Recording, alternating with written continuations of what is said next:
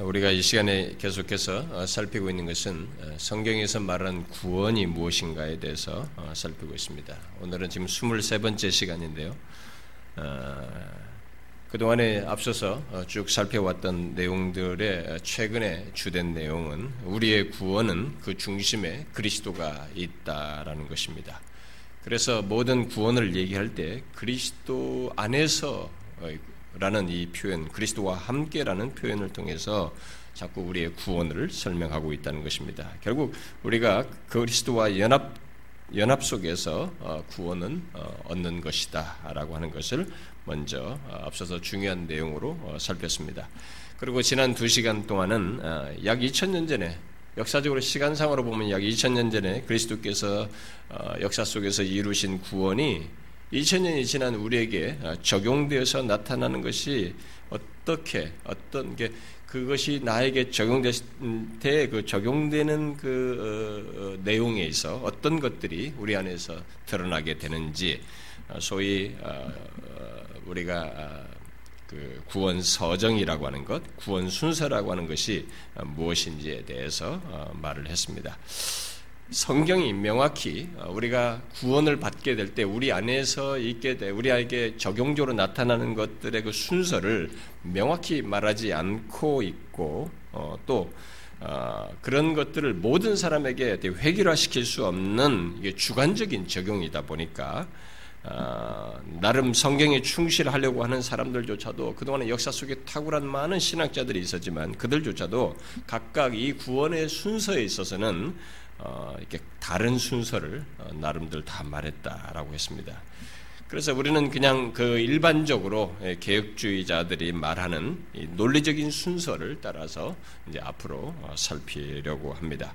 그래서 이제 오늘부터 첫 그 순서로 이 구원 서정 순서의 첫 번째 내용으로서 이 시간 살피려고 하는 것은 부르심에 대한 것입니다. 우리가 한자어로는 소명이라고 합니다만은 아, 오늘부터 이게 부르심에 대해서 살피도록 하겠습니다.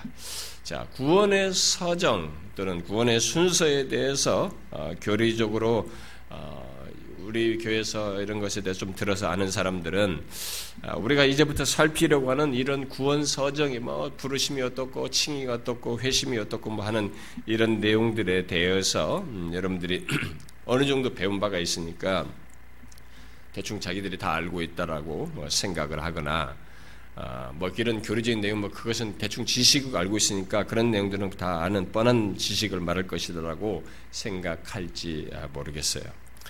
아, 그런 사람 그러나 만일 그런 사람이 있다면 아, 그는 자신이 알고 있는 지식이 자신을 죽이는 줄 알아야 됩니다. 결코 그렇지 않습니다. 아, 우리가 지금 여러분들이 교류적으로 알고 있게 된 조금 제시된 몇 가지 그런 기본적인 내용들은 그냥 이해를 돕기 위한 도입 정도인 줄 아셔야 합니다. 아, 지금 우리가 살피려는 말씀들은 우리의 구원의 중심에 계신 하나님을 아, 더 알기 위한 것입니다. 또 자신의 구원을 시험하여서 견고함으로 나아가기 위한 것이고 그래서 제대로 된 구원으로 어, 나아가서 그것의 풍성함을 얻기 위한 것입니다. 여러분들에게 신학적인 지식을 교리적인 지식을 말하기 위함이 아닙니다. 그러므로 어, 신학의 책이나 교리반에서 배워서 알게 된 어, 여러분들의 구원의 순서, 뭐 이런 수원 서정 정도를 가지고 더 이상 기대할 것도 없는 것처럼 다 아는 것처럼 이렇게 생각하는 것은 그 지식이 결국 자기 자신을 죽이는 줄 알고 겸손할 필요가 있습니다. 어, 저조차도 뭐 신학을 오래 했어도 이런 내용들을 이게 살필 때는 그때 그때마다 또 더 실제적으로 다가오는 내용의 깊이도 있지만 내 개인에게 그것을 받는 감동에 있어는 또 다른 면이 있기 때문에 우리는 항상 겸손히 배워야 합니다. 자, 그러면 이제 오늘 본문에서부터 어, 이 부르심과 관련된 내용을 먼저 살피려고 하는데, 자, 오늘 본문은 어떤 한 사람을 구원으로 이끄시기 위해서 제일 먼저 어, 그를 부르시는, 음, 부르신다고 하는 사실을 말해주고 있습니다. 바로 오늘 우리가 읽은 그 본문에 나오는 루디아라고 하는 여인을 하나님께서 그렇게 부르시고 있죠. 잘 보시면 하나님께서 루디아를 루디아라는 여인을 구원으로 부르시기 위해서 아, 복음을 어, 듣게 하는 것을 볼 수 있습니다. 거기 보니까 어떤 여인들이 같이 듣고 있었거든요. 그 중에 그 이, 이 나중에 구원을 얻게 되는 루디아도 먼저 복음을 듣는 것을 보게 됩니다. 바울이 전하는 말씀을 듣고 있을 때 아, 주께서 아, 그 가운데 이 루디아의 마음을 열어서 사도가 말하는 것에 관심을 아, 기울이게 하시고 결국 그의 그 어, 전하는 복음 이 말을 따르도록 하셨다고 기록하고 있습니다. 여기서 우리는 루디아가 결국 회심하여서 하나님께서 주시고자 하는 구원을 얻는 것을 보게 되는데 우리는 그 내용 속에서 하나님께서 구원을 그녀에게 적용하기 위해서 이 사람은 구원이라는 것은 아직 동떨어져 있단 말이에요. 그리스도께서 이를 위해서 행하신 것이 있다 할지라도 이 사람은 지금 아직까지 그 실체에 대해서는 당사자는 모르고 있는데 그것을 이 사람에게 하나님께서 적용하시네 적용하시기 위해서 그녀를 먼저 그녀에게 어떤 일을 지금 하고 있는지를 어, 보게 되는데 바로 사도를 통해서 말씀을 듣게 하시는 것을 보게 됩니다. 그러니까 말씀을 듣게 하심으로써 구원을 적용하고 있는 것을 보게 됩니다. 성경에는 하나님께서 우리를 부르신다라는 소위 소명이라고 그러는 어, 뭐라고 말해도 상관없습니다만 하나님께서 우리를 부르시는 것에 대한 다양한 내용들이 있습니다. 뭐 예를 들면은 말씀으로 천지를 이렇게 창조하실 때 창조하시는 것도 이 창조의 부르심으로 우리가 말을 하고 있고 또 사람들을 이렇게 어떤 사람을 그 나라의 통치자로 어, 왕으로 또 장, 장인으로 어, 이게 어떤 장인들 있죠 장인 이런 것들 그리고 개개인의 생업으로 부르시는 어떤 직업의 부르심도 있습니다. 그러니까 우리, 그래서 칼빈 같은 사람도 우리의 모든 직업에는 소명이 있다고 그랬죠. 하나님께서 각각 그 직업인 거예요. 이 세상에 존재하는 모든 다양한 직업들인데 그 직업을 하나님께서 각각을 주어서 그것에서 사회를 이렇게 지탱시키고 움직이게 하신다는 거죠. 그래서 이 직업으로 부르 부르시는 성경에 보면은 그게 많습니다. 어, 왕으로 부르시고 무슨 어떤 뭘로 부르시고 그래서 여러분이 어, 출애굽기에 보면은 이, 이 기교를 가지고 이게 성구를 만드는 그 달란트를 가진 사람을 하나님께서 말을 하지 않습니까? 그런 것처럼 이렇게 각각의 그 직업으로 부르시는 것이 있습니다. 또 어떤 사람은 이게, 이게 뭡니까 사사나 제사장이나 선지자나 또는 사도나 목사와 교사로 부르시는 사역과 직분으로의 부르심을 성경은 말을 하고 있죠. 그리고 성경에서 이제 가장 보편적으로 크게 강조하는 내용 중에 하나가 뭐냐면 구원으로 부르시는 것입니다. 우리가 오늘부터, 오늘부터 이렇게, 살피는 내용이 특별히 오늘 본문에서 보는 이 부르심은 바로 그 마지막 내용이죠. 하나님께서 그리스도에 의해서 준비된 구원을 믿음으로 받으라고 하는 이 복음의 초청을 통해서 한 사람을 구원으로 부르시는 내용을 말해주고 있습니다. 이것은 하나님께서 사람을 구원으로 이끄시기 위해서 또 그리스도께서 이루신 것을 적용하기 위해서 그렇게 부르신 일을 하신다는 것을 말해주고 있습니다. 그런데 바빙크 같은 사람은 이 세상에는 하나님께서 그렇게 이렇게 말씀으로 부르시는 것뿐만 아니라 사물들을 통해서 사람들을 부르신다는 거예요. 사물들을 통해서 기독교 세계 밖에 있는 기독교 세계 밖에 있는 사람들에게까지 부르시는 일을 하나님께서 하신다. 그래서 넓은 의미의 이 부르심까지 말을 합니다. 그럼 뭐 이 사람이 말하는 게 사물을 통한 부르심이라는 게 뭐냐? 아, 그것은 바로 자연을 통해서 자연 속에서 하나님께서 사람들을 부른다는 거죠. 또 역사를 통해서 또 이성과 양심을 통해서 양심에 찔려가지고 어, 이게 아, 내가 이게 하나님께로 가야 되는 하나님 이런 하나님을 의식하는 이런 식의 기본적인 어? 어, 이런 부르심이 있다는 거예요. 이런 부르심은 복음을 듣지 못한 모든 이방인들에게도 일반적으로 있는 부르심이다라는 것입니다. 우리는 이것을 흔히 일반 계시를 통한 부르심이라고 말을 하게 되는데 그러나 이런 부르심은 유일한 구원주이신 예수 그리스도를 말하지 않기 때문에 그것을 구체적으로 알려주지 않기 때문에 구원의 불충분한 부르심이라고 우리가 말을 합니다. 그러므로 이제 구원으로 이끄시는 부르심, 구원으로 이끄시는 부르심은 특별 계시인 하나님의 말씀을 통한 부르심이 있어야 하는 것입니다. 그래서 누구든지 그냥 일반적으로 아, 양심에 가책돼서 내가 신을 믿어야 되나? 뭐 이 정도 가지고는 아니고 정말 구원을 받으려면 구원으로 나오는 부르심은 하나님의 말씀을 통한 특별 계신 이 말씀을 통한 부르심이 있어야 한다는 것입니다. 그러니까 어떤 사람이 구원을 얻으려면 바로 이 본문에 나오는 이 루디아처럼 구원을 이렇게 받는 받기 위해서는 먼저 이 물질에 의한 이런 물질적인 이 부르심만으로는 안 되고 하나님의 특별 계신 말씀, 그 복음을 통한 부르심을 들어야 한다는 것입니다. 바울은 데살로니가 후서 2장에서 어, 데살로니가 교회 성도들이 구원을 얻는 것과 관련해서 이런 말을 했죠. 우리의 복음으로 너희를 부르사. 사도 바울이 그죠? 우리의 복음으로 너희를 부르사 우리 주 예수 그리스도의 영광을 얻게 하려 하시면이라 이렇게 말했습니다. 구원은 바로 복음으로 곧 말씀으로 불러서 얻게 하신다는 것입니다. 그러므로 우리가 오늘 본문을 통해서 말하려고 하는 것은 바로 이 말씀을 통한 부르심입니다. 그런데 누군가 아, 그렇게 말씀을 통해서 구원으로 나온다고 할 때 그 과정을 잘 보면 그렇게 말씀으로 부르시는 것과 관련해서 그 말씀에 반응하는 것이 있는 사람과 반대로 그렇지 않은 사람, 곧 그런 부르심을 무시하고 거절하는 사람이 있는 것을 보게 됩니다. 여기서도 지금 바울이 얘기했던 여러 여인이 같이 들었거든요. 근데 루디아만 지금 이런 반응을 보인 것이죠, 여기서. 네, 이런 것처럼 분명히 말씀을 통해서 부르는데 어떤 사람은 반응을 하고 어떤 사람은 반응하지 않고 그걸 거절하는 것을 보게 됩니다. 우리는 그 차이가 왜 있게 되는지 이제 본문을 통해서 볼 수 있죠. 어, 왜 있게 됩니까? 본문에서 구원으로 부르시는 것에 대한 묘사를 잘 보면 지금 뭐 이유를 잘 말하고 있죠. 음, 바로 루디아가 말씀을 듣고 있을 때 주께서 그 마음을 여셨다고 그랬어요. 자, 구원을 받는 사람에게 바로 말씀을 듣는 것과 함께, 귀로 듣는 거죠. 말씀을 듣는 것과 함께 주께서 그 마음을 여시는 것이 있음으로써 구원을 받게 되는 것을 보게 됩니다. 바로 이 차이 때문에 사람들은 말씀을 통한 부르심을 다시 둘로 나누는 것입니다. 곧 일반적으로 모든 사람들에게 부르신 말씀을 통해 부르는 것을 일반적인 부르심 또는 귀로 듣기 때문에 그냥 외적인 부르심이다. 이렇게 말을 하기도 하고.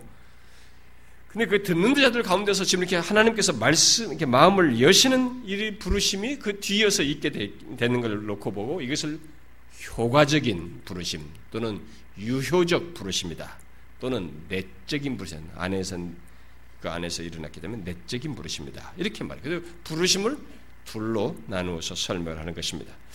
그러므로 구원과 관련해서 중요한 것은 바로 뭐겠어요? 이런 내적인 부르심, 효과적인 부르심을 받는 것이죠. 그렇다고 일반적인 또는 외적인 부르심이 없어도 된다는 것은 아닙니다. 사실 효과적인 부르심 또는 내적인 부르심 안에는 외적인 부르심이 포함되어 있는 것입니다. 반드시 이게 포함되어 있죠.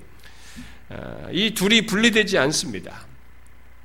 단지 외적인 부르심에 내적인 부르심이 자동적으로 포함되지 않는 것으로 예, 자동적으로 포함되는 것으로 생각해서는 안 된다는 것입니다. 결코 그렇지 않죠. 어떤 사람들은 외적인 부르심 받아요. 예수를 믿으세요. 예수를 믿고 구원을 받으십시오. 예, 하나님은 이런 분이십니다. 그를 믿지 않으면 구, 멸망하게 됩니다. 성경이 이런 내용을 이렇게 듣죠. 이런 외적인 부르심을 받고 거기서 끝나요. 어, 설사 이 교회를 다녀도 뭐 그런 일은 똑같이 생깁니다. 교회를 다녀도 계속 귀로 듣는 순서 정도에서 어, 멈추는 거죠. 자, 그 사실을 성경이 증거하고 있고 우리들의 경험 세계 속에서도 쉽게 발견할 수 있습니다. 아, 예수님은 제자들을 이렇게 떠나 떠나시기 전에 이제 마지막으로 그 부활하고 이제 승천하시기 전에 어, 마가복음에서 마지막 그 부분에서 그런 얘기를 하시죠. 너희는 온 천하에 다니며 만민에게 복음을 전파하라. 믿고 세례를 받는 사람은 구원을 얻을 것이요 믿지 않는 자는 정죄를 받을 것이다. 복음을 다 전파라고 했는데 거기에 믿는 자가 있고 믿지 않는 자가 있다라고 하는 사실을 얘기합니다. 일단 만민에게 복음을 전파하는 건 뭐예요? 외적인 부르심이에요. 일반적인 부르심입니다. 그러나 그들 가운데서 믿고 세례받고 구원을 받는 사람은 결국 뭐예요? 외적인 부르심과 함께 내적인 부르심이 있게 됐다는 것을 알 수 있습니다. 자, 우리는 사람들이 복음을 듣지만 그들이 모두 이게 복음을 복음에 반응해서 예수 그리스도를 믿고 구원을 받는 것은 아니라고 하는 것을 알 수 있습니다. 또 마태복음 22장에서도 예수님은 일명 혼인잔치 비유에서 사람들을 잔치에 오라고 이렇게 청했는데 그 중에 사람들이 오질 않았죠. 오지 않는 사람들이 있음을 보고 주님께서 말씀하셨습니다.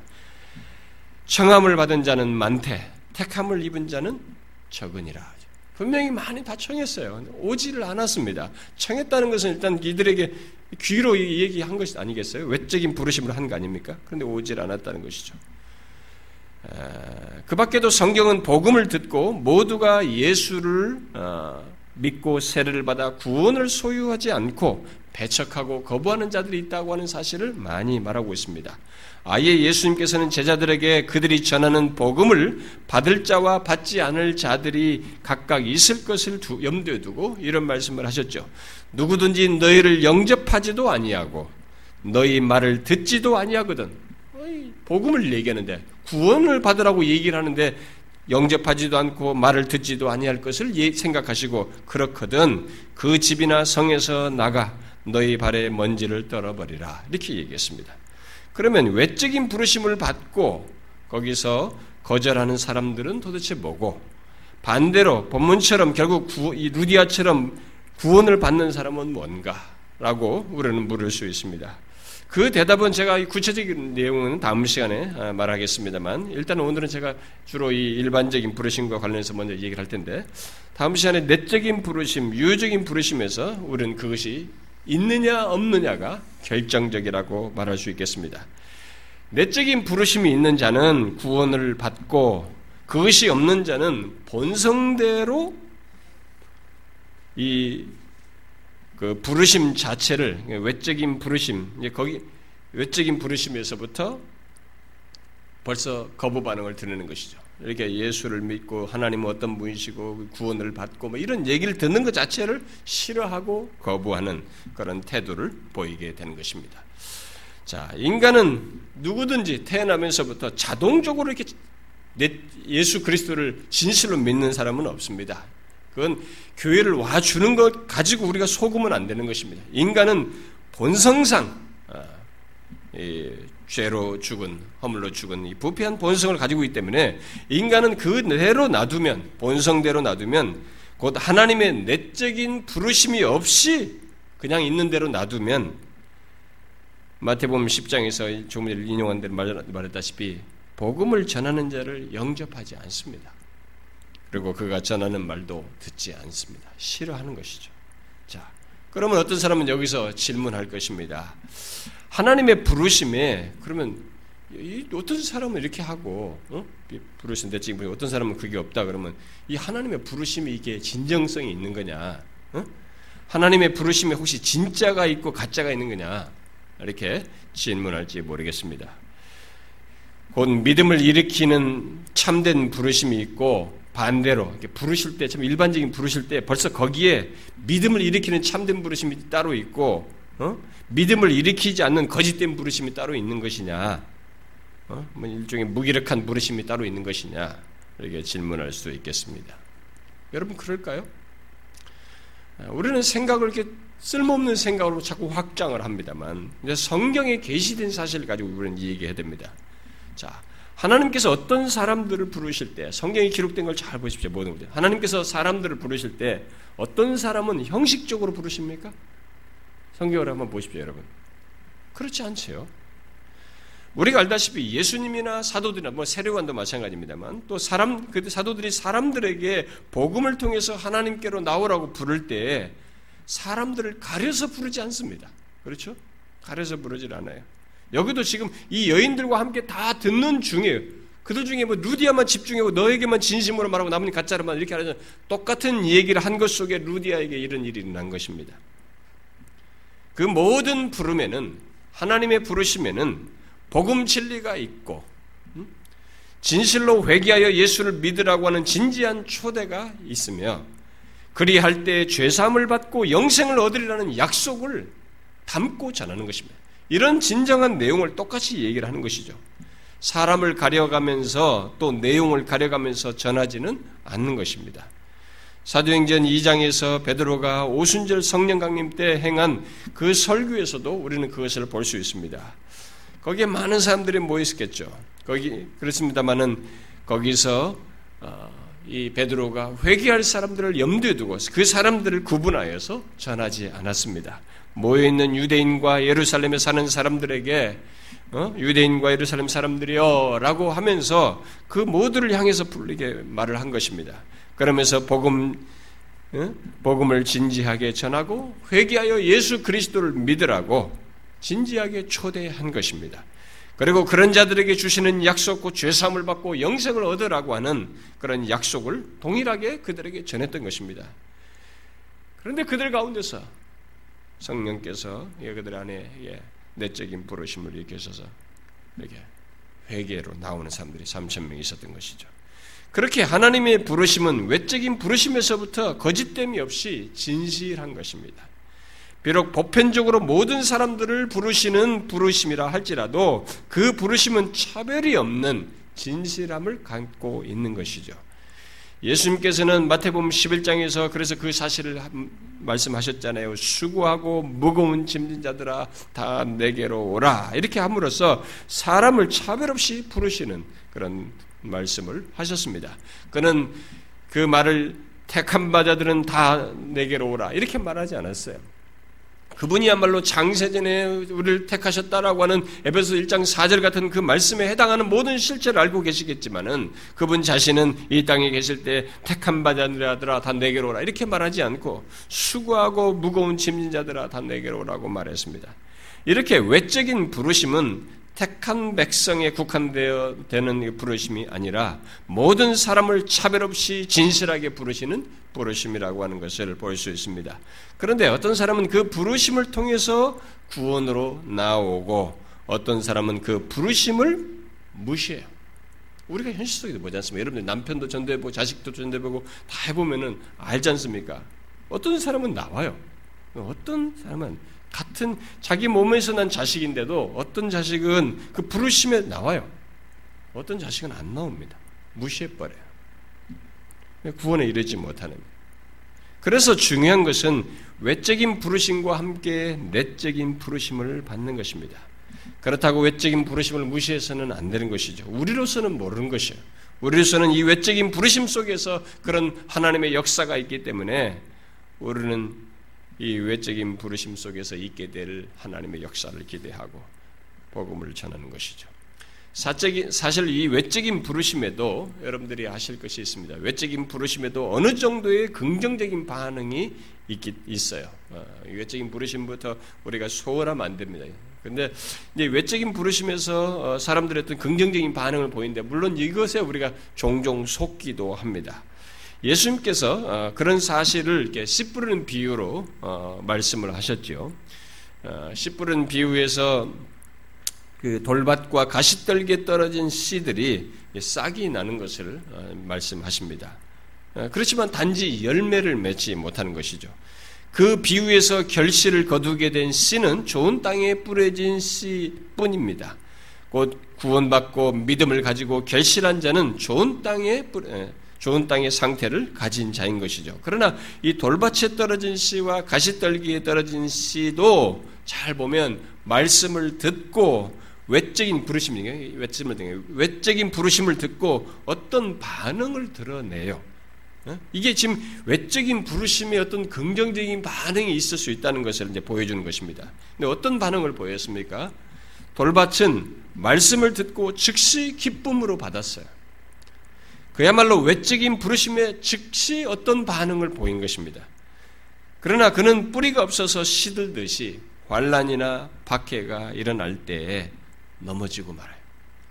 그래서 우리가 잘 보시면 교회당에 다니다가 처음에 뭐 어떤 이유로 교회를 이렇게 와요. 가지고 뭐 심지어 뭐 또 이렇게 기독교적인 것도 즐거워하고 막 이런 것도 나름 좋아하고 기뻐하고 좋은 반응을 보여요. 근데 그 사람이 딱 진짜로 환란과 박해가 일어났을 때 자신의 인생 속에 큰 시련이 오고 어떤 어려움이 왔을 때 떠나버려요. 아, 그런 하나님 못 믿겠다는 떠나버려요. 이것이죠. 이게 외적인 부르심 수준에 멈추는 것입니다. 환란과 박해가 있기 전까지는 외적인 부르심에 의한 반응이 상당히 설득, 그럴듯한 모습으로 이 사람이 나타난 것입니다. 그러니까 외적인 부르심이 이 정도로 어떤 긍정적인 반응도 일으킨다는 것을 볼 수 있습니다.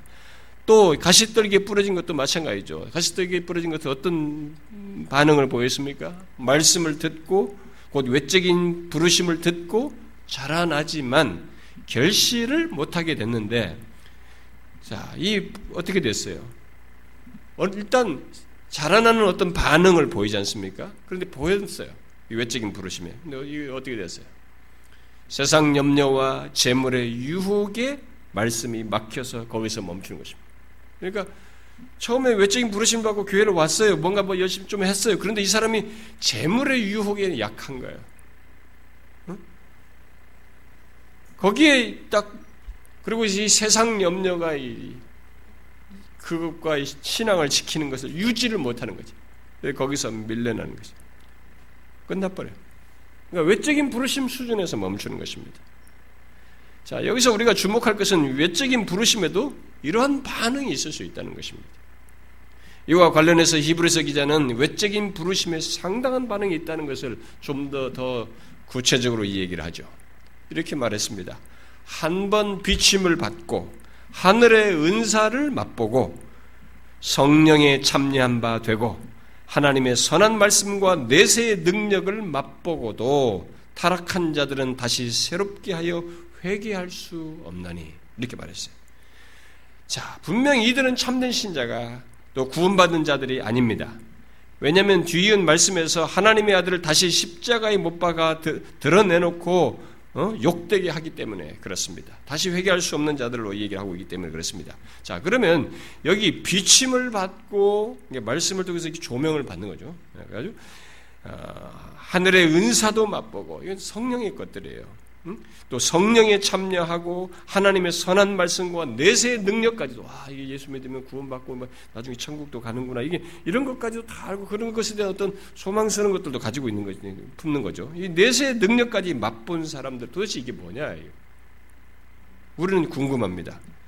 일단 외적인 부르심에 의해 그런 경험을 한 자들이에요. 달리 설명할 수가 없습니다. 외적인 부르심 속에서 이럴 수도 있다는 것을 성경은 우리에게 말해주고 있는 것입니다. 어떻게 이런 일이 가능할까? 어떻게 외적인 부르심만 받고 돌밭과 가시떨기에 떨어진 씨처럼 싹이 나서 어느 정도 자라는 일이 있고 또 여기 히브리서 6장에서 말씀처럼 하늘의 은사를 맛보고 성령에 참여하고 하나님의 선한 말씀과 내세의 능력까지 맛보는 일이 있을 수 있을까? 참된 신자도 아닌데 구원받은 자도 아닌데 말입니다. 어떻게 이런 일이 있을 수 있을까? 이것은 다른 것이 아닙니다. 하나님의 말씀을 통해서 일반적으로 부르실 때, 잘 보세요. 말씀을 통해서 일반적으로 부르실 때, 이 외적인 부르심을 받을, 받을 때, 성령께서 일반적으로 나타내시는 역사예요. 조명, 이 말씀 자체가 조명을 주어서 조명할 때 생겨주는 양심의 가책도 일어나고 이런 반응을 얼마든 일으킬 수 있어요. 일반적인 역사 또는 일반 은총에 의해서 일어나는 것입니다. 성령 하나님은 일반 은총을 통해서 자연인의 마음을 교화시키고 양심의 가책도 주고 이런 일을 하시는 것입니다. 그래서 이 세상이 유지되는 것 중에 하나가 뭐냐면 하나님께서 이 세상에 일반 은총을 베푸고 있기 때문에 그렇습니다. 모든 인간이 양심이라는 이런 기능을 가지고 아니 왜 인간에게 그런 것이 있는가? 저절로 되는 것인가? 그럼 짐승에게 양심이 있어요? 아니 인간의 이런 모든 것 속에서 이, 이 세상이 유지되잖아요. 계속. 아무리 포악한 왕이 등장해도 세상이 또다시 그 다음 유지되 유지되지 않습니까? 이게 일반 은총을 통해서 자연인의 마음을 교화시키고 있기 때문에 이게 가능한 것입니다. 유지되도록 하시는 거죠. 근데 특별히 하나님의 말씀을 비추어서, 비추어서 나타내는 성령의 일반 은총, 일반적인 역사는 히브리서에서 말한 것 같은 그런 역사가 있게 할 수 있는 것입니다. 그래서 교회 안에는 히브리서 6장과 같은 그런 경험을 한 사람들이 있을 수 있어요. 외적인 부르심 수준에서 머물러 사람이 있을 수 있는. 그래서 우리는 착각을 하는 것입니다. 저 같은 목사도 잘 분별 못할 수 있어요. 그런 것에 대해서. 그러나 그들은 외적인 부르심이 전부이기에 곧 구원받지 않았기에 하나님의 아들을 다시 십자가에 못 박아 드러내놓고 욕되게 하는 일을 하게 되는 것입니다. 이 밖에도 성경은 교회 안에 하나님의 말씀을 듣고 성령의 일반 은총 수준에서 반응하는 사람들이 있다는 것을 양과 염소의 비유, 알곡과 가라지 등의 비유를 통해서 말을 하고 있습니다.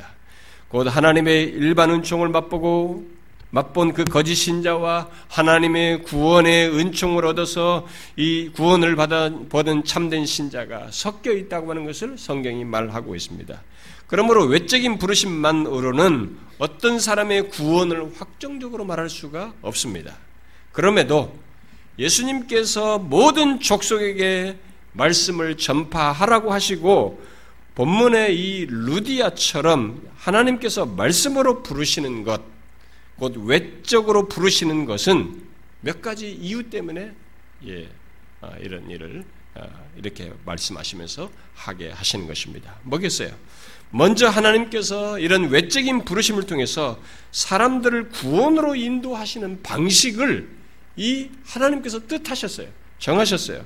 그래서 우리가 고린도전서 1장에서 보듯이 하나님은 전도라고 하는 미련한 방식으로 곧 말씀을 전하는 방식으로 아니 전능하신 하나님이 구원할 자를 탁탁탁 지목하셔서 그냥 그들의 마음을 확 뒤집으셔 가지고 이렇게 그들만 다 부르시지 뭘 가서 누군지도 모르고 복음을 전하는 이런 방식을 통해 가지고 정말 미련한 방식 아니에요. 이게 하나님답지 않은 것 같고 말이죠. 이런 미련한 방식으로 어, 복음을 전해서 구원을 하시는가? 우리로서는 생각이 없습니다만 성경은 이미 그 사실을 하나님께서 정하셨다는 겁니다.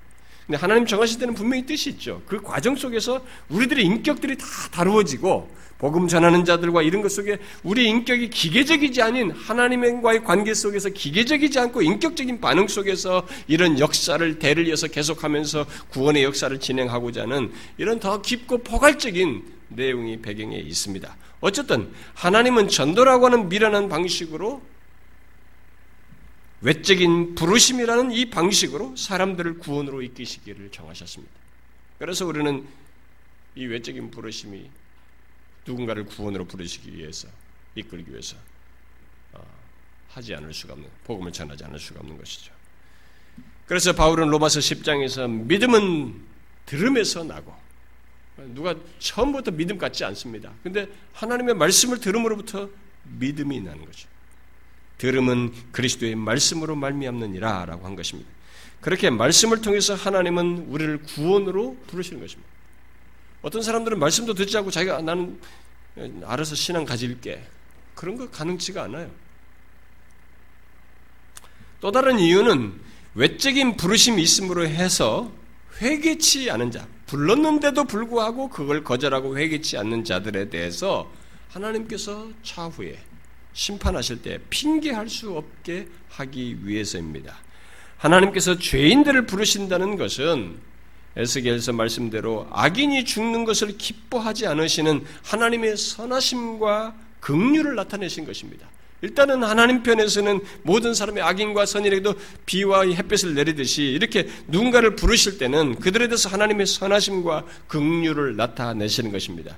그런데 그 선하심과 긍휼을 거절하고 끝까지 그 부르심에 응하지 않는 자에게 하나님께서는 핑계할 수 없는 그 근거를 이 외적인 부르심을 가지고 그를 심판하심으로써 자신의 의를 드러내시는 것입니다. 결국 이 일반적인 부르심 또는 외적인 부르심을 통해서 하나님은 자신의 속성을 세상에 드러내시는 것이죠. 하나님은 하나님은 그런 이유들 이런 이유들을 통해서 우리로 인해서 말씀으로 어, 사람들을 부르시는 방식을 취하시고 지금도 구원을 받는 이, 역사에는 그 구원이 적용되는 가운데는 항상 예외 없이 말씀을 통해서 하나님께로 나오는 구원으로 나오는 이런 일이 있게 되는 것입니다. 그러므로 우리 인간의 입장에서 볼 때에 우리의 구원 경험과 관련해서 먼저 주목할 사실은 바로 이 외적인 부르심이에요. 이 외적인 부르심부터 우리가 주목을 해야 되는 것입니다. 곧 말씀을 통해서 우리들을 주께로 나오라고 예수를 믿으라고 회개하여 예수를 믿으라고 부르시는 것을 사람들은 먼저 주목해야 되고 놓쳐서는 안 되는 것입니다. 물론 구원과 관련해서 우리가 생각을 할 때 앞에서 말한 대로 외적인 부르심은 내적인 부르심과 분류되지 않습니다만 일단 우리 입장에서 경험적으로 먼저 부딪히게 되는 것은 그리고 놓쳐서는 안 되는 것은 바로 하나님께서 말씀으로 부르시는 거예요. 내 귀로 들리는 거죠. 이 외적인 부르심입니다. 말씀으로 부르시는 것입니다. 자, 여러분 한번 생각해 보십시오. 여러분들이 이 자리에 어떻게 오셨습니까? 여러분들이 이 자리에 오신 분들은 밖에 보면 밖에 다른 거 하고 즐기고 다른 거 하는 사람들 많잖아요. 근데 여러분들이 그들 중에서 이 자리에 왔잖아요. 이 자리에 어떻게 오셨어요? 바로 하나님께서 누군가를 통해서 회개하여 예수 그리스도를 믿음으로써 구원을 얻으라고 하는 이 외적인 부르심이 있기 때문에 일단 온 것이죠. 그렇죠? 그냥 아무것도 모르는데 갑자기 몸이 기계적으로 이쪽으로 왔어요. 어쨌든 끌려서 여기 왔어요. 그런 사람은 없는 것입니다. 어떤 동료를 통해서든지 아내를 통해서든지 자식을 통해 친구를 통해서든지 부모를 통해서든지 외적인 부르심을 예수를 믿도록 권하는 얘기를 듣고 여기에 왔죠. 아, 설사 여러분들이 직접적인 뭐 예수를 믿어 구원을 하는 이런 직접적인 들지 않고 야 교회 한 번만 가자. 이 정도만 듣고 왔어도 일단 여기서 저를 통해서 듣는 말씀이 뭡니까? 이게 외적인 부르심입니다. 예수를 믿어 구원을 얻으라고 하는 회개하여 예수를 믿으라고 하는 하나님의 부르심, 이 외적인 부르심을 여러분들이 받고 있는 것입니다. 그렇습니다. 하나님은 자기 백성을 바로 이렇게 말씀으로 부르시는 것을 통해서 예비한 구원을 그 구원받을 자가 주관적으로 또는 경험적으로 소유하게 하시는 것입니다. 그래서 외적인 부르심도 중요한 것입니다. 비록 그것이 구원의 역사를 말하지 않냐. 그 자체가 구원의 역사를 말하지는 않는다 할지라도 하나님은 말씀으로 부르시는 것을 통해서 우리를 구원으로 구원하시는 역사를 하시기 때문에 우리 안에서 그런 일을 하시기 때문에 이 처음 예수를 믿도록 믿으라고 권하는 이 말씀을 듣는 것이 중요한 것입니다. 따라서 하나님께서 말씀으로 부르시는 것에 대한 반응이 우리 입장에서 보면 굉장히 중요한 것입니다. 여러분들이 예수를 믿으라고 하는 이 하나님의 부르심을 외적인 부르심 받았을 때 여러분들 우리 각 우리들 입장에서 우리들이 어떤 반응을 갖느냐 하는 것은 굉장히 중요한 것입니다. 우리가 복음 잔치나 회심 집회 때 이 사람들에게 복음을 전하지만 그 중에 그 듣고 반응하는 사람은 소수예요. 이 반응이 일단 중요한 것입니다. 여러분은 하나님께서 말씀으로 부르시는 것에 어떤 반응을 보였고 또 지금 보이고 있습니까? 여기 나와 있는 여러분들. 지금도 여러분들은 어, 그동안도 들으셨겠지만 어, 하나님께서 말씀을 부르신 걸 들으셨겠지만 또 지금도 저를 통해서 듣고 있는데 이 말씀으로 부르시는 것에 대한 여러분의 반응은 어떠했고 또 지금은 어떠하고 있습니까? 하나님은 지금도 사람들을 구원으로 이끄시기 위해서 통일하게 다시 세상이 끝날 때가 재림하실 때가 이 방법을 쓰실 겁니다. 말씀으로 부르실 것입니다. 사실 하나님은 말씀으로 부르시기 전부터 일반 은총을 통해서 섭리하셔요. 내 인생의 그런 상황들, 이런 문제, 우리 역사 속에서 자연 환경 속에서 뭐 이런 걸 경험하면서 나를 이렇게 부르시는 이런 일들이 섭리 속에서 있습니다. 네, 그러다가 결국 구원의 구체적인 주관적 경험과 이, 어, 이 자신이 적용적으로 갖게 되는 것은 말씀을 통해서 부르시는 것이에요. 그래서 이 말씀을 들었을 때의 반응이 일단 중요한 것입니다. 어? 구원의 경험과 관련해서 볼 때 중요한 것은 바로 이, 이 말씀을 들었을 때예요. 하나님께서 말씀으로 나를 부르시고 있다는 것. 그 가운데서 성령께서 내 안에서 역사하시는 일이 있을 수 있기 때문에 일단 말씀으로 부르시는 것이 중요합니다. 여러분 중에 어떤 사람은 어, 이미 말씀으로 어, 부르심을 부르시는 것을 듣고 예수 그리스도를 구주로 믿고 구원의 열매를 맺고 있는 사람도 있을 거예요. 여러분 중에는요. 아, 그리고 어떤 사람은 말씀을 통해서 부르시는 것을 이제 듣고 있는 사람.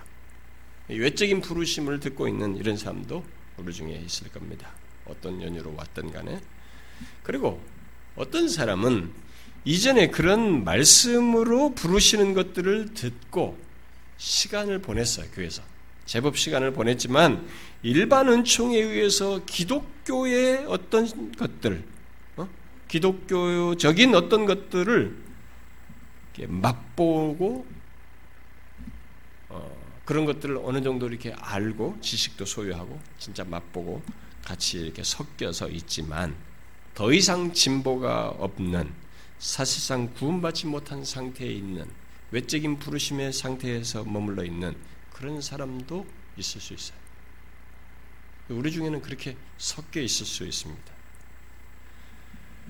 그래서 묻고 싶습니다. 여러분은 하나님께서 말씀으로 부르셨을 때, 또 부르실 때, 어떠하였고 지금 어떠하고 있습니까? 생각하셔야 됩니다. 우리가 구원의 문제를 생각할 때는 고린도서 말씀대로 우리가 믿음에 섰는가 시험하여 봐야 돼. 그 부르심에 진실한 반응이 있었고 또 지금도 있는가? 하나님께서 말씀으로 부르실 때 자신은 진실한 반응을 가졌고 또 갖고 있는가 하는 것입니다. 하나님께서 말씀을 부르실 때, 아, 내가 그때 설교를 들었는데 하나님께서 예수 믿으라고 했는데 그때 내가 아, 기분이 갑자기 좋았어. 그때 마음이 좀 평안했어. 어? 뭐 심지어 어떤 사람은 기뻤어. 아까 음? 돌밭에 떨어진 씨앗처럼 기뻤어 하는 이 내 감정이 중요한 게 아니에요. 근데 많은 사람들이 기독교에 그 입문하면서 이 감정을 가지고 결정적인 것으로 생각해. 감정은 절대로 결정적인 것이 아닙니다. 이 세상에서 여러분들의 신앙생활을 생각할 중에 아니면 감정이 하나님을 향해서 뜨겁게 일하는 거 굉장히 중요하지만 감정은 결정적인 게 아니에요. 내일 딱 바뀌어버려요. 제일 못 믿을 게 감정입니다. 그래서 사단이 감정 가지고 우리를 뒤집는 것입니다. 그러니까 진리를 가지고 감정을 컨트롤하도록 하는 것이 아니라 감정을 가지고 진리도 무마시키면서 가려고 하는 이 구조를 사단이 우리에게 조작하는 것입니다. 아니거든요. 그래서 그때 내가 부르심을 받을 때 하는 뭐 예수 믿으라고 누가 교회 갔는데 그런 얘기 들었을 때 내가 기분이 좋았느냐 어땠느냐라는 이 감정이 어떠느냐가 아니라 자신이 그때 죄인인 것을 죄인됨을 깨닫고 회개하고 예수 그리스도를 믿고자 하는 진심이 있었느냐. 그런 소망과 마음과 열심을 가졌냐 그런 중심이 있었느냐. 그리고 지금도 그런 진심이 있는가 말씀으로 부르신 것과 관련해서 제가 물을 수 있는 것은 그 정도예요. 그런데 이런 질문을 하게 되면 보통 두 극단이 생기죠. 하나는 대충 생각하는 것입니다. 그렇지 뭐 내가 그때 그때 그런 진심이 있었지. 예, 대충 정리해서 그렇다고 하는 사람이고 또 다른 극단은 자신의 자꾸 약함을 봐요. 자신의 뭐 결함과 문제를 뒤집어 다 살펴가지고 아 이런 것이 있으니까 나는 아니다. 부정적으로만 자꾸 생각하는 극단. 이 두 극단이 생겨납니다. 그런데 이 전자는 대충 정리해서 그렇다고 말하는 이 사람들은 주로 성경이 말하는 바에 근거를 두기보다 자신의 무엇, 그 체험, 신앙적인 어떤 활동, 영역, 그런 신앙 경력 등 이런 것들, 그런 것에 근거를 두고로서 그런 결론에 쉽게 도달하는 사람들이에요. 그들에게 길은 주님 앞에 설 때까지 자칫 잘못하면 그런 확신을 가지고 갈 수 있거든요. 예, 그게 아주 위험한 근거입니다. 내가 주의 이름으로 뭣도 하고 선지자노로 또 하고 병자도 고쳐도 이거 끝까지 붙들어 갔는데 주님이 모른다고 했기 때문에 주님 앞에 설 때까지 잘못된 확신을 가지고 갈 수 있는 것입니다. 그래서 그들에게 길은 어느 때든지 하나님의 말씀에 대한 자신의 반응의 진실성을 그것이 자신에게 있는지 없는지를 솔직하게 보는 것이고 우리 입장에서는 그렇습니다. 우리 입장에서는 솔직하게 그것을 보는 것이에요. 전자 사람에게 그게 필요해요. 후자는 그 무엇보다도 예수 그리스도 안에 생명수가 있음을 믿고 진실로 그에게 나오고자 하는 마음, 그 진실로 구원을 얻고자 하는 마음이 있는지를 보는 것이 필요합니다. 이 후자들은 너무 약함과 부족한 것만 자기 결함만 딱 봐가지고 그것으로 결정을 탁 내리는데 그게 아니고 정말로 내가 진실로 예수 그리스도를 그분 안에 생명수가 있다는 것을 믿고 정말 그에게 나오고자 하는 마음, 진실로 구원 얻고자 하는 그런 마음이 진심이 있는가를 자기 안에서 보는 것이 중요합니다. 왜냐하면 잘 보시면 그래 한번 나가고 싶어요. 나 예수 믿고 싶어요. 이런 정도의 멈춘 사람이 많습니다. 정말로 진심으로 원하는 사람은 상대적으로 적어요. 근데 그것은 쉬운 게 아니거든요. 사실 그런 감, 예, 우리는 이 문제가 감정 문제가 아니고 사실 성령의 역사로 말미암은 것이기 때문에 그런 진심의 문제는 감정 문제가 아니에요. 어떤 사람에게 그런 일이 벌어진다고 하는 것은 성령의 역사와 관련되어 있어요. 그래서 그것은 좋은 징조요, 너무 부당, 부정적으로 속단할 그런 모습이 아닙니다. 그래서 제가 그런 사람들을 위해서 어, 도르트 신경을 강의한 프랑크가 아, 말한 그 내용을 제가 좀 읽어드리고 싶어요. 이 사람이 이렇게 말했습니다. 예수님께서는 자신으로 말미암아 구원받기를 원하는 모든 사람을 환영하십니다. 아마 당신은 하지만 바로 그것이 문제입니다. 본성상 아무도 예수님으로 말미암아 구원받기를 원하지 않아요. 라고 말할지 모릅니다. 예, 맞습니다. 아무도 값없는 생수를 생명수를 기꺼이 받으러 오지를 않습니다. 그렇기에 우리는 중대한 질문에 대한 답을 알아야 합니다. 그 질문은 우리가 자원하는 마음을 받았습니까? 하는 것입니다. 우리는 값없는 제안을 매우 매주 들을 수 있습니다. 어, 그냥 값없이 구원을 받을 수 있다는. 하지만 구원에 대한 필요를 보지 못한다면 그 구원의 제안은 우리에게 아무 감동도 주지 못하며 회심하지 않는 이들을 더 심하게 정죄할 뿐입니다. 성령님께서 원하는 마음을 주지 않으시면 아무도 그리스도께로 나오려 하지 않는다는 것은 사실입니다. 이것은 그리스도께 나오는 사람들은 이미 자신의 죄를 확신하며 자신의 끔찍한 비참을 알게 되었다는 것을 뜻합니다. 오직 자신의 죄를 확신하고 자신의 끔찍한 비참을 알게 된 사람들만 복음을 기쁜 소식으로 받을 것입니다. 그런데 이곳에서 종종 문제가 생깁니다. 성령님의 역사로 자신의 죄와 죄책을 느끼는 사람들이 있습니다. 그리고 자신의 죄와 죄책을 느끼는 사람들은 자신들에게 그리스도와 그리스도의 구원이 필요하다는 것을 느낍니다. 하지만 여전히 이 복음과 이 복들이 자신들을 위한 것이 아닐까봐 두려워합니다. 자신들은 너무 죄악되다는 것을 봅니다. 죄와 죄책을 느끼는 사람들의 마음에 근심하는 질문이 떠오릅니다. 제가 만약 택함받은 자가 아니면 어떻게 하지요? 제가 하나님께로 나아가 하나님의 약속을 믿는 것은 주제넘는 일이 아닌가요? 그러나 이것은 불신앙의 열매입니다. 주님께서는 언제나 오라, 환영하노라고 말씀하십니다. 하나님 편에서는 아무 문제가 없습니다. 하나님과 우리 구원 사이에는 장애물이 없습니다. 만약 장애물이 있다면 그것은 언제나 우리 편에 있으며 보통은 우리의 원하지 않음입니다. 우리의 원하지 않음에 있다는 것입니다. 진정 문제는 원하지 않음에서 찾을 수 있습니다. 주 예수님께서 누구든지 원하는 자는 하고 말씀하실 때 우리는 예수님께서 진정으로 그 말씀을 하셨다고 확신할 수 있습니다. 그러므로 우리가 생명수로 나오지 않는다면 그것은 우리가 원하지 않기 때문입니다. 잘 생각해 보세요. 여러분들이 몇 번 부르심을 받다가 안 오지 않습니까? 진심이 없는 거예요. 진실로 원하지 않는 것이다는. 우리가 해야 하는 질문은 우리가 생명수를 원하는가? 우리의 마음이 주님과 주님의 은혜를 향해 나아가는가? 입니다. 만약 예 하고 답한다면 그것은 성령님께서 이미 우리 안에 역사하기 시작하셨다는 것입니다. 본성상 아무도 그런 갈망을 전혀 가지지 않기 때문에 태생적으로 갖는 사람은 없습니다. 그런 것이 있다는 것은 성령께서 역사하기 시작하셨다는 사인이에요. 그래서 묻고 싶습니다. 여러분은 어떻습니까? 여러분에게도 여러분에게는 하나님께서 말씀으로 부르실 때 그런 마음이 진심으로 있었고 지금도 있습니까?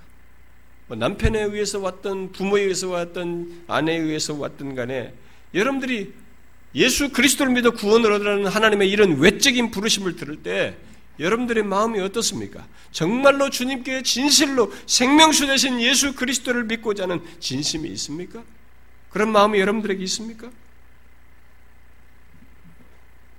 그런 하나님의 이런 부르심에 대한 반응이 있느냐는 거예요. 만약에 그 부르심에 대한 반응이 있다면, 진심이 있다면, 성령님께서 그를 구원으로 이끄시고 있는 겁니다. 시작하신 것이죠. 일단 그 안에서 성령님은 그를 부르시고 있는 것입니다. 이미 그런 반응, 부르심에 반응한 사람입니까? 여러분들 대부분은 그런 사람입니까? 그러면 한 가지 질문을 덧붙이고 싶습니다. 그 사람들에게는. 그렇다면 여러분들은 지금도 하나님의 말씀에 대해서 진심으로 반응합니까? 이미 여러분들이 하나님의 말씀에 의해서 그렇게 부르심을 받은 사람들이라면 지금은 어떻습니까? 지금도 그 하나님의 말씀에 진심으로 반응합니까?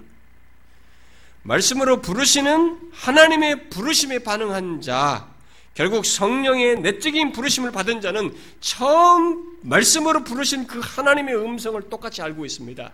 똑같이 따르는 것입니다. 한 번 비침받고 끝나는 게 아니에요. 지속적으로 그 말씀을 아는 것이죠.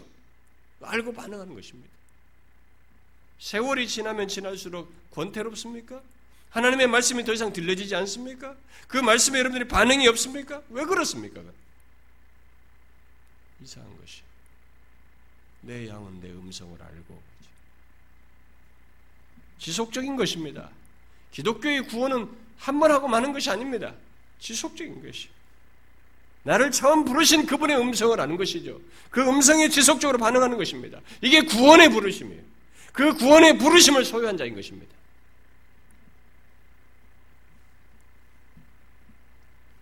여러분들 중에는 두 부류가 있겠죠.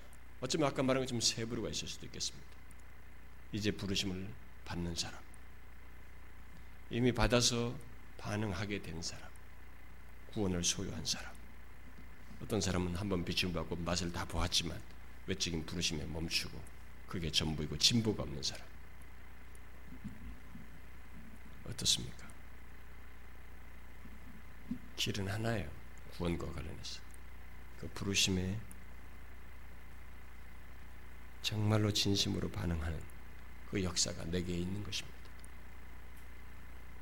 지금 부르시는 분들은 하나님이 왜 난, 나한테 말해서 하시겠지? 그런 것 없어요. 그렇게 하시는 것 말하면서 수동적이면 안 되는 것입니다. 부르심 속에 여러분도 반응해야 돼. 진심을 묻잖아요, 이 사람이. 그게 하나님께 문제가 아니고 우리에게 문제가 돼. 우리에게 그 진심이 있느냐고 묻지 않습니까? 주께서는 원하는 자를 구원하십니다. 진심으로 원하는 자 안에서 이미 시작하신 역사예요. 여러분들 중에 주님의 부르심에 외적인 부르심에 반응하는 역사가 있길 바라고요. 한 번 비침을 받고 멈춰 있는 사람이 혹이 있다면 정말로 그 사람은 하나님 앞에 그 상태에서 발견하고 돌이키기를 구해할 것이고 이미 구원을 받았다고 여기는 사람이라면 그는 여전히 하나님의 음성을 부르시는 그의 말씀을 여전히 듣고 반응하는 자이어야 합니다. 우리 모두가 그렇게 구원을 소유하여 하나님의 말씀을 지속적으로 반응하면서 순례의 길을 갈 수 있기를 바래요. 그게 구원이거든요. 주께서 저 여러분 모두에게 그런 대상의 복을 그런 대상으로서 복을 갖게 하시기를 구합니다. 자, 기도합시다.